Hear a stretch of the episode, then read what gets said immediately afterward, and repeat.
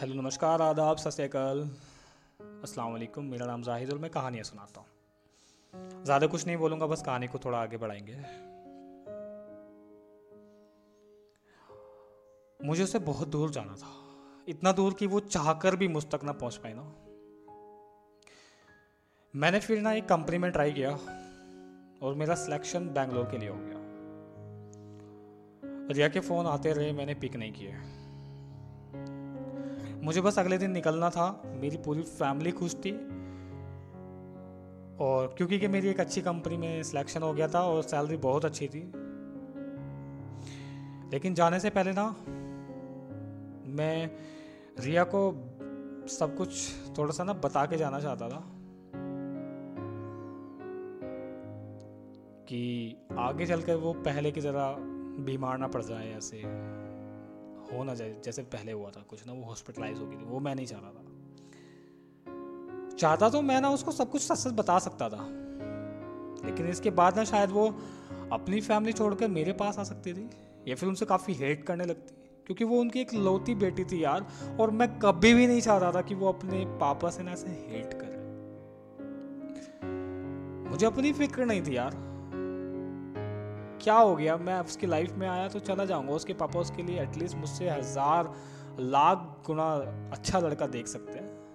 मैं उसके लिए शायद ठीक था ही नहीं। और कहीं ना कहीं मैं अपनी फैमिली के बारे में भी सोच रहा था कि जब वो अंकल मेरे मुँह पे इतना सब कुछ बोल सकते हैं तो अगर सपोज़ दैट कि मैं अपनी फैमिली को लेकर वहाँ पे जाता और मेरी फैमिली की ऐसी इज़्ज़त हो, ऐसी बेइज्जती होती तो मैं बर्दाश्त नहीं कर पाता क्योंकि मेरे पापा ना मेरे बाबूजी बहुत स्वाभिमानी व्यक्ति हैं।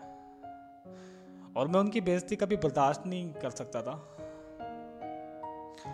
बस यही सब सोचकर मैंने उसके कॉल नहीं पिक किए और बस जाने से पहले उसको बता के जाना चाहता था। फिर मैंने एक झूठी स्टोरी बनाई और रिया को कॉल करने को बोला। उसका तुरंत से कॉल बैक आया और वो रोने लगी। मैं कुछ बोल पाता कि वो इतना रोई बहुत ज़्यादा। और बोली, आप फ़ोन क्यों नहीं उठाते हो? मेरी जान निकालोगे क्या? मेरी जान निकल जाती। आप क्या शादी के बाद भी ऐसे ही करोगे? तो मैं तो मर ही जाऊँगी ना। अब ये सब सुन के यार मैं क्या करूँ? क्या ना करूँ? मेरे को समझ नहीं आ रहा था। लेकिन मुझे डिसीज़न तो लेना था ना। बहुत बड़ा डिसीज़न लेना था यार मुझे। अब वो कुछ बोलती, इससे पहले ही मैंने उसको बोला कि, रिया, मैं आपसे ना शादी नहीं कर पाऊँगा यार। मेरे पापा ना मेरी शादी कहीं और तय कर रहे हैं और वो कहीं ना कहीं उनको ज़ुबान दे चुके हैं और मैं उनकी ज़ुबान नहीं तोड़ सकता यार। आई नो कि मुझे तुम्हें पहले ही बता देना चाहिए था, दो दिन, दो तीन दिन पहले ही जब मैं वहाँ से आया था। लेकिन मुझे भी यार बाद में पता चला अब मैं क्या करूँ। देन मैंने बोला उसको कि प्लीज़ यार, हो सके तो मुझे भूल जाना. देन उसने मुझे रिया रिप्लाई किया। तुमने क्या बोला? ज़ुबान दी है? मेरे पापा का क्या हाँ? उनको भी तो तुम एक ज़ुबान देकर गए हो ना? क्या बोला तुमने पापा से? कि मुझे पाकर तुम दुनिया के सबसे खुशकिस्मत इंसान महसूस कर रहे हो हाँ? मुझे पाने के बाद तुम्हें किसी और की ज़रूरत नहीं है? ये सब बोला ना तुमने मेरे पापा से? और अब ये क्या? हाँ? क्यों बोला तुमने मेरे पापा से वो सब? मेरी फैमिली की ज़ुबान कुछ नहीं है? मेरी फैमिली की ज़ुबान कुछ नहीं है?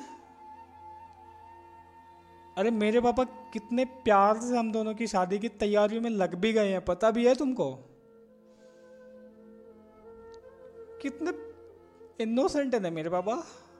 वो पुलिस वाले हैं, उन्होंने फिर भी मेरी बात को माना। अब मैं इसको क्या बोलूँ यार? क्या बोलूँ मैं उसको? मैंने कहा रिया उस वक्त मुझे ये सब नहीं पता था यार। अब जब पता चला है तो वो मैं खुद हैरान हूँ। और मैं तुम्हें परसों ही बताने वाला था ये सब, लेकिन बता नहीं पाया। I am really sorry Riya मुझे माफ़ कर देना यार। लेकिन मैं शादी नहीं कर पाऊँगा सॉरी उसने कहा, तुम शादी नहीं कर पाओगे? तुम? अरे, मैं तुमसे शादी नहीं करना चाहती हूँ। पता है, मेरी फ्रेंड्स को पता चला तो उन्होंने क्या बोला था मुझे? कि तुझे पता है, ऐसे लड़के ना धोखेबाज भी होते हैं। और तेरे पापा ने, यार, तुझे इतना अच्छा लड़का ला के देंगे, ये वो सबने तुम्हारी फ़ोटो देखकर ही तुम्हें नापसंद किया था, लेकिन वो तो मैं थी। मैंने उनके थॉट्स बदले। पता है? नहीं पता था कि यार, तुम लोग ना ऐसे ही हो। धोखा देते हो, धोखेबाज हो तुम लोग, फरेबी हो। तुमने मेरे विश्वास के साथ साथ मेरे फैमिली के विश्वास को भी तोड़ा है। उनको धोखा दिया है तुमने। चले जाओ यहाँ से। मैं तुम्हारी शक्ल भी देखना नहीं चाहती। दफ़ा हो जाओ यहाँ से। Please call leave me alone नफरत हो गई है मुझे तुमसे ना। नफरत हो गई है मुझे अरमान नाम के वर्ड से भी। चले जाओ यहाँ से। और उसने ये सब बोलते हुए ना कॉल कट कर दिया। कॉल काट दिया यार उसने। उसने कॉल काट दिया। हाँ यार, मैं उसको तकलीफ़ दे रहा था, दे रहा था मैं उसको तकलीफ़। पता है जितनी तकलीफ़ उसको हो रही थी ना, उससे हज़ार गुना तकलीफ़ मैं अपने सीने में छुपा करके बैठा था। और जब उसने वो सारी चीज़ें मुझे बोली ना, सुनकर लगा कि आई डिजर्व इट इससे भी ज़्यादा गंदा उसको मुझे बोलना चाहिए था ना। उसको ऐसे देख कर उसको ऐसे सुनकर मुझे खुद का नहीं था, मुझे सिर्फ़ उसका था कि उसके दिल पर क्या बीत रही है क्यों और आज वो उसके मन से, उसके दिल से मेरे लिए बदुआएँ निकल रही तो सोच सकते हो ना कि किस लेवल पर जा कर के उसको मैंने हर्ट किया है। अरे वो तो मासूम थी ना यार, उसको क्या पता था, उसकी क्या गलती थी। उसकी कोई गलती नहीं थी यार। अरे कोई भी तड़प उठेगा यार।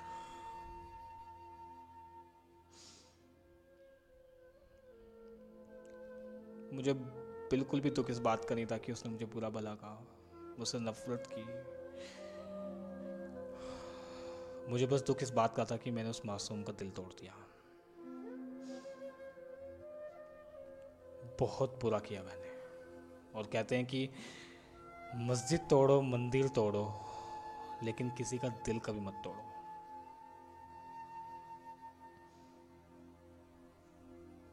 क्यों यार? क्यों? क्यों ये सारी तकलीफें सिर्फ़ मेरे हिस्से नहीं आ सकती थी? क्यों उसका दिल टूटना ज़रूरी था क्या? ओह, मैं बहुत रोया। मानो कि वो महीना ना, वो टाइम मेरे लिए ऐसा था कि मेरे को ना ये जीवन खुद पे बोझ लग रहा था। खैर, मैं सोच रहा था कि सब कुछ ख़त्म हो गया। अब रिया भी मुझसे नफरत करने लगी है। अब वो मुझसे दूर चली जाएगी। मेरे बारे में कभी नहीं सोचेगी, कभी नहीं। अगले दिन मेरी ट्रेन थी। सुबह ही निकलना था मुझे और मैं सुबह निकल भी गया। पूरी फैमिली ने मुझे ऐसे हाँ, अच्छे से मेरी फैमिली मेरे से पहले ही जाग गई थी लाइक मेरी मम्मा मेरी सिस्टर्स उन्होंने मेरा बैग पैक करने में हेल्प की और दोबारा से देखा कि सारा बैग मैंने उल्टे सीधे भर रखा है। उन्होंने अच्छे से उस बैग को पैक कराया। और सुबह ही मुझे निकलना था तो वो सब मेरे से पहले ही रेडी थे। ई रिक्शा बुलाई मैंने। और मैं उसमें बैठकर चला गया। फिर मैं बस ली और बस से उतरने के बाद फिर से मैंने ई रिक्शा ली। अब मुझे ना उस बस स्टैंड से बस रेलवे स्टेशन तक जाना था। अब रिक्शा थोड़ी दूर चली कि रेड लाइट आ गई और रेड लाइट पर रिक्शा खड़ा हुआ है। अब रेड लाइट पर रिक्शा खड़ा हुआ था कि उसने मुझे देखा। रिया ने। कैसे? कि वो भी शायद से अगले दिन ना दिल्ली के लिए निकल रहे थे। वो यहाँ पे आए थे इसीलिए ना कि वो सिर्फ़ मुझसे बातें कर सकें। और ये सब प्लान वो उन्होंने ही के लिए रचा था। अब वो भी दिल्ली के लिए निकल रहे थे और मुझे मैं रिक्शा में बैठा हुआ था। उसने खिड़की से मुझे देख लिया। आई डोंट नो ये कोइंसिडेंट कैसे हुआ। अब उसने मुझे देखा तो रेड लाइट हुई हुई है अभी। वो गाड़ी से उतर कर आई। अब मैंने इतने में देखा कि सामने से एक लड़की आ रही है। लड़की देखा तो रिया थी यार। उसने बस मास्क लगाया हुआ था। मैं उसको पहचान लिया। बाल उसके खुले हुए, ऐसे फॉर्मल सा ड्रेस पहन रही थी वो फॉर्मल सूट वाइट कलर का। वो बड़ी गुस्से में आ रही थी। मैंने उसको आते देखा तो मैं रक्षा से उतर गया। मैंने उसकी ओर देखा तो वह इतने गुस्से में मुझे देख रही थी ना कि बता नहीं सकता। और इससे पहले कि मैं उसकी ओर अच्छे से देख पाता ना, उसने मुझे इतनी ज़ोर का सबके सामने थप्पड़ मारा ना कि मैंने ना एक चश्मा लगाया हुआ था, वो चश्मा भी उतर कर मेरा दूर जाके गिरा ऐसे रोड पर। और मेरा मुँह ना ऐसे नीचे की ओर है। और वो थप्पड़ लगने के बाद मैं, मेरे चेहरे पर एक स्माइल आई। मुस्कुराया मैं। क्योंकि मैं ना इससे भी गंदा रिज़र्व करता था ना। देन उसके पापा उतर कर आए और उसको वो ले गए। वैसे गुस्से में मुझे देखती हुई चली गई और मैंने अपना चश्मा उठाया, लगाया और मैं रिक्शा में बैठने लगा तो रेड लाइट पर जितने भी लोग ऐसे रुके हुए थे ना, वो सब सिर्फ़ मेरी ओर को देख रहे थे। देन ग्रीन लाइट होने पर हम लोग आगे बढ़े और रक्षा वाले अंकल ने मुझे स्टेशन पर उतारा और उतारा था, वो भी कहीं ना कहीं मुझसे कुछ पूछना चाहते थे, लेकिन मेरी आँखों में आँसू देख कर ना वो कुछ बोल नहीं पाए। और मैं अपना सामान लेकर स्टेशन पर चला गया। देन ट्रेन आई। मैं बैठ गया पूरे सफ़र में कुछ नहीं खाया मैंने, बस रोता रहा। किसी की ओर नहीं देखा, मैंने विंडो सीट ली हुई थी। मुँह ऐसे खिड़की से बाहर, ऐसे बस देख रहा था तो किसी को ना मेरे आँसू दिखाई भी नहीं दे रहे थे। देन मैं उतरा, उतरने के बाद रूम पर गया। रूम पर जाने के बाद अगले दिन कंपनी में मेरा पहला दिन था। मैं ऑफ़िस में पहुँचा तो सब कुछ नया, एकदम सब कुछ अलग इन्वायरमेंट अलग।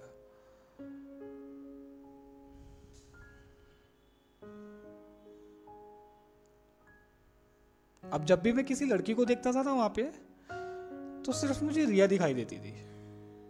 मतलब लॉजिकली ये पॉसिबल नहीं था, लेकिन ऐसा सच में हो रहा था मेरे साथ में ना। देन में ना मेरा ट्रेनिंग टाइम स्टार्ट हुआ ट्रेनिंग पीरियड स्टार्ट हुआ। तो मुझे वहाँ घबराहट होने लगी ना, सबके साथ में, मैं सबके साथ में एडजस्ट नहीं हो पा रहा था। ब्रेक पर मैं बाहर भी नहीं जाता था, मैं अकेले ही बैठता था। और जब भी मैं उसको याद कर रहा होता था ना कि वो हंस रही है, वो वीडियो कॉल पर है, ऐसा मैं बैठ के याद कर रहा होता था, एकदम से ना अचानक से मुझे थप्पड़ पड़ता था और मैं डर जाता था, पूरा ऐसे कांपने लगता था ना मैं। और मैं मानने के लिए तैयार ही नहीं था कि उसने इतनी नफरत हो गई है, उसको वो मुझे देखना भी नहीं चाहती है। ये चीज़ मैं एक्सेप्ट नहीं कर रहा था। देन कुछ हफ़्ते गुजरे। मैंने नॉर्मल होने का ट्राई किया। मैं ट्राई स्टिल कर ही रहा था कि मैं फ्री टाइम में ना बाहर आके बैठने लगा था लोन में। तो मैंने देखा कि सामने ना एक कपल बैठा हुआ है। देन इतनी देर में मैंने देखा, लड़की ने लड़के को थप्पड़ मार दिया यार। मैं नॉर्मल हुआ भी नहीं था कि वो सीन देखकर ना दोबारा मैं ऐसे फियर में चला गया और मैं उठकर जल्दी से भागा भागा अपने ऐसे क्लास में चला गया और ऐसे मेरी साँसें फूल रही थी। मैं घबरा गया बहुत ज़्यादा और फिर मैं जाकर क्लास में बैठ के ऐसे डर के ना। फिर वहाँ एक लड़का था जो शायद ये सब ना नोटिस करता था। उस दिन उसने मुझे भाग के आते हुए देख लिया था और वो फिर मेरे पास आया और बोला, हे एवरीथिंग इज़ ओके क्योंकि मैं किसी से भी बात नहीं करता था। हँसी, मज़ाक, बातें, कुछ नहीं, बिल्कुल शांत रहता था मैं। लेकिन उस दिन उसने पूछा तो मैंने कहा, या इट्स ओके वो बोला यू श्योर मैंने कहा yeah I am okay thank you then उसने ये बात ना अगले दिन हमारे मैनेजर को बताई। मैनेजर ने ये बात टीएल से डिस्कस की। देन टीएल ने उनको बताया कि हाँ वो सही कह रहा था लड़का ना मतलब वो आता तो है ट्रेनिंग में और ट्रेनिंग में आने के बाद भी आ, लेकिन थोड़ा ना डरा डरा सा रहता है। रिप्लाई अच्छी करता है। अगर कोई क्वेश्चन पूछते हैं ट्रेनर से ट्रेनर्स ना उससे तो वो अच्छे से रिप्लाई भी करता है लेकिन ना वो काफ़ी डरा डरा सा रहता है क्लास में। जब ये बात हमारी मैनेजर के सामने आई मैनेजर के सामने आई तो उसने कहा अच्छा ओके देन एक दिन मैं ऊपर ना कैंटीन में अकेले बैठा हुआ नाश्ता कर रहा था मॉर्निंग में। मेरा ऐसा था कि मैं रूम से तो कुछ खा के आता ही नहीं था। मैं बस ऊपर आ करके कॉफ़ी पीता था और साथ में कुछ केक या कुकी वगैरह लेता था। तो मैं अकेला बैठ के ना ऐसे नाश्ता कर रहा हूँ। तो जो मेरी मैनेजर थी वो अचानक से बिल्कुल जस्ट मेरी बाजू में आके बैठ गई और मुझे पता भी नहीं। क्योंकि उस वक्त भी ना मैं कहीं ना कहीं कुछ सोच ही रहा था। मुझे पता ही नहीं चला कि कोई मेरे बराबर में बैठा है।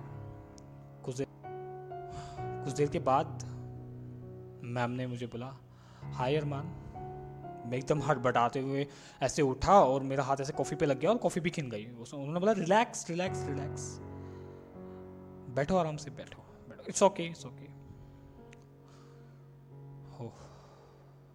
देन मैम ने बोला, क्या बात है अरमान? मैंने बोला नथिंग मैम नथिंग मैम ने बोला, नहीं, कुछ बात है। क्योंकि तुम अकेले रहते हो और डरे डरे से रहते हो इवन अभी देखो तुम कितना घबरा गए थे ना? मैंने बोला नो मैम बस ऐसे ही, कोई बात नहीं है, सब कुछ ठीक है। मैंने बोला मैम ने बोला कि नहीं, कुछ तो है। तुम शेयर कर सकते हो अरमान। कोई बात नहीं, आराम से बैठो, कुछ बात है तो मुझे बताओ।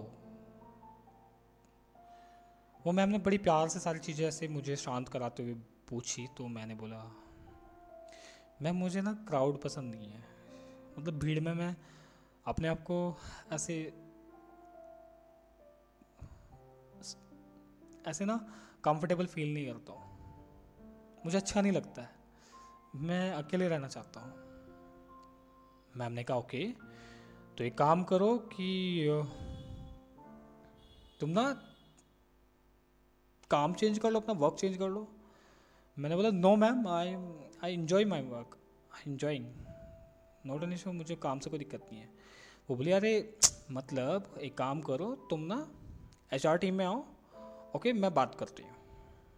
मैंने बोला एच आर टीम है मैम हाओ वो बोली, कोई बात नहीं, मैं बात करती हूँ। ओके वहाँ बस आपको ऑनलाइन इंटरव्यूज़ लेने हैं और डोंट वरी सब कुछ ठीक हो जाएगा। मैंने बोला okay ma'am thank you then after a week मुझे एच आर टीम से एक कॉल आया और मुझे ना वहाँ से उन्होंने ट्रांसफ़र कर दिया। और मैं बहुत खुश था क्योंकि मुझे एच टीम में ट्रांसफ़र कर लिया गया था। अब मुझे ना वहाँ क्राउड में नहीं बैठना था बस मुझे ट्रेनिंग भी आ, उसके ज़रिए दी जा रही थी ना ऑनलाइन ट्रेनिंग थी मेरी। देन मैंने फिर अपनी अच्छे से ट्रेनिंग की क्योंकि मैं अकेला रहता था ऑफ़िस मेरा एक कैबिन था छोटा सा और मैं वहाँ पर बैठकर बस अपने लैपटॉप पे ना ट्रेनिंग लेता था। और उसके बाद फिर मैंने इंटरव्यूज़ लेना शुरू कर दिए थे। तो अब ना मैं फुल्ली अपने काम में धीरे धीरे मसरूफ़ होता जा रहा था ना। इस इस बीच ना मुझे रिया का कोई कॉल नहीं आया कोई मैसेज नहीं आया कुछ नहीं। और कहीं ना कहीं ना रिया को अब मैं इतना याद भी नहीं करता था। फिर एक दिन आ, मेरा ट्रांसफ़र करीब चार महीने के चार महीने गुजर चुके थे इस चीज़ को ना। हाँ चार महीने हो गए थे और फिर मेरा काम अच्छा था। और उन्होंने ना मेरा ट्रांसफ़र दिल्ली के लिए कर दिया। फिर मैंने बात की ऑफ़िस में कि मैम मेरा ट्रांसफ़र क्यों किया जा रहा है? वो बोले, कोई नहीं, आप वहाँ चले जाओ, वहाँ भी कुछ एच की नीड है। तो कोई नहीं, आपको वहाँ पे ना वर्चुअल इंटरव्यू लेने हैं दैट्स इट मैंने कहा, ओके। अब मैं वहाँ से दिल्ली आ गया था और अब मैं बस वर्चुअल इंटरव्यूज़ लेता था। फिर वर्चुअल से इंटरव्यू मेरा वन ऑन वन होने लगा कि जो ऑफ़िस में आते थे इंटरव्यू के लिए ना, मैं उनका ऐसे फेस टू फेस इंटरव्यू भी लेने लग गया। फिर एक दिन ना मेरे ऑफ़िस में एक लड़का आया इंटरव्यू देने के लिए ना। और आप यकीन नहीं करोगे, वो लड़का वही था जिसने उस दिन मुझे रिया के घर पे रिसीव किया था ना, दो लड़कों में से एक छोटा लड़का था जिसने वो ऐसे पर्दा वो लगा करके चला गया था गेट से बाहर ना। मैंने उसको पहचान लिया। और उस लड़के को मैंने देखते ही पहचान लिया और उसका फ़र्स्ट राउंड हुआ then second round final round उसका मेरे साथ में हुआ उसका इंटरव्यू मैंने क्लियर करा दिया। देन उसने मुझे पहचानने की कोशिश की और वो पहचान भी गया। फिर उसने, उसकी जो डेट ऑफ़ ज्वाइनिंग थी वो तीन दिन बाद की थी और वो फिर तीन दिन बाद आया। और ऑफ़िस के बाहर खड़ा रहकर ना वो मुझे ऐसे देख रहा था। फिर वो अपनी ट्रेनिंग करता चला जाता। एक दिन जब वो फ्री था तो वो ऐसे नॉक करके मेरे कैबिन में आया और उसने बोला कि, सर, दो मिनट बात करनी है। मैंने कहा यस अब ना यहाँ पे मैं ज़्यादा घबराता भी नहीं था और इंटरव्यूज़ ले ले के लोग साथ में इंटरेक्शन कर कर के मेरा काफ़ी हद तक जो कॉन्फिडेंस है काफ़ी अच्छा हो गया था। जब वो आया तो कहीं ना कहीं ना होता है कि जब वही पर्सन आप दोबारा देख लो वैसे वाले ना, वही सारे लोग अगर मैं दोबारा भी देखता तो कुछ ना कुछ फील होता है। कुछ ना कुछ क्या बहुत ही अजीब सा फील होने लगता है। देन उसने कहा कि दो मिनट बातें करनी है। मैंने बोला यस कम इन वो अंदर आया और बैठते उसने बोला कि, आप वही हो ना? जो दीदी के घर आए थे? मैंने बोला, कौन दीदी? उसने बोला कि, रिया दीदी। रिया का नाम सुनते ही फिर से मैं सोच में चला गया। देन उसने पूछा, याद आया सर आपको? मैंने कहा हाँ तो बोलो। उसने मुझे बताया कि रिया दीदी इस वक्त बहुत बुरी कंडीशन में है। मैंने बोला, क्यों? क्या हुआ? एवरीथिंग इज़ ओके फिर उसने बताया कि उसके जैसे जब मैं वहाँ से वापस आ गया था ना कि उस टाइम के कुछ महीनों बाद ही ना, चाचू ने ना दीदी की शादी करा दी थी। ये सुन के मैं फिर से लंबी लंबी साँसें लेने लग गया था। और शादी के पंद्रह दिन बाद ही अंकल जी का एक्सीडेंट हो गया। और, अंकल जी के ना ब्रेन में बहुत गहरी चोट लगी थी। तो चोट लगने के कारण उनकी हालत बहुत ख़राब थी। अंकल जी को हॉस्पिटलाइज किया गया। देन वहाँ अंकल जी को आईसीयू में रखा गया था। और पर डे करीब ना, उनके ना वहाँ पे पैसे भी बहुत जाते थे, करीब ट्वेंटी फाइव थाउज़ेंड समथिंग ना।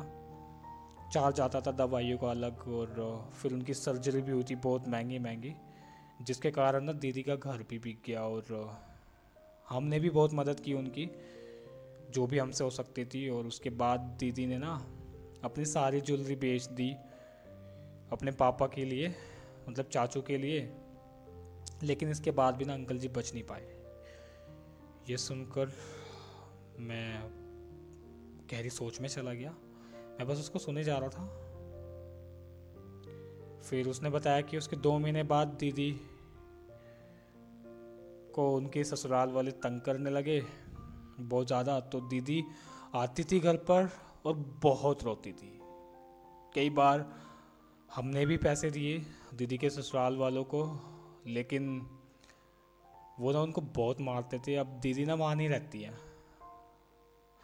दीदी ने वहाँ से छोड़ दिया और वो दिल्ली में ही यहाँ पे एक छोटे से घर में रहती है। मुझे नहीं पता, लेकिन यहीं पे ना कहीं पे वो रेंट पे रहती है और एक शॉप पे काम भी करती है।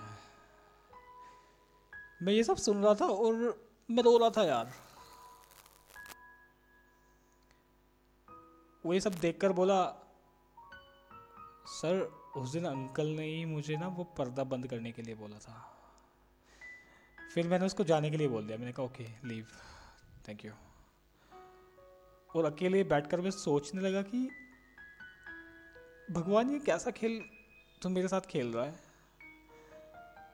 मेरे साथ जो हुआ तो हुआ, ठीक है, लेकिन उसके साथ ऐसा क्यों? उसके साथ ये सब क्यों?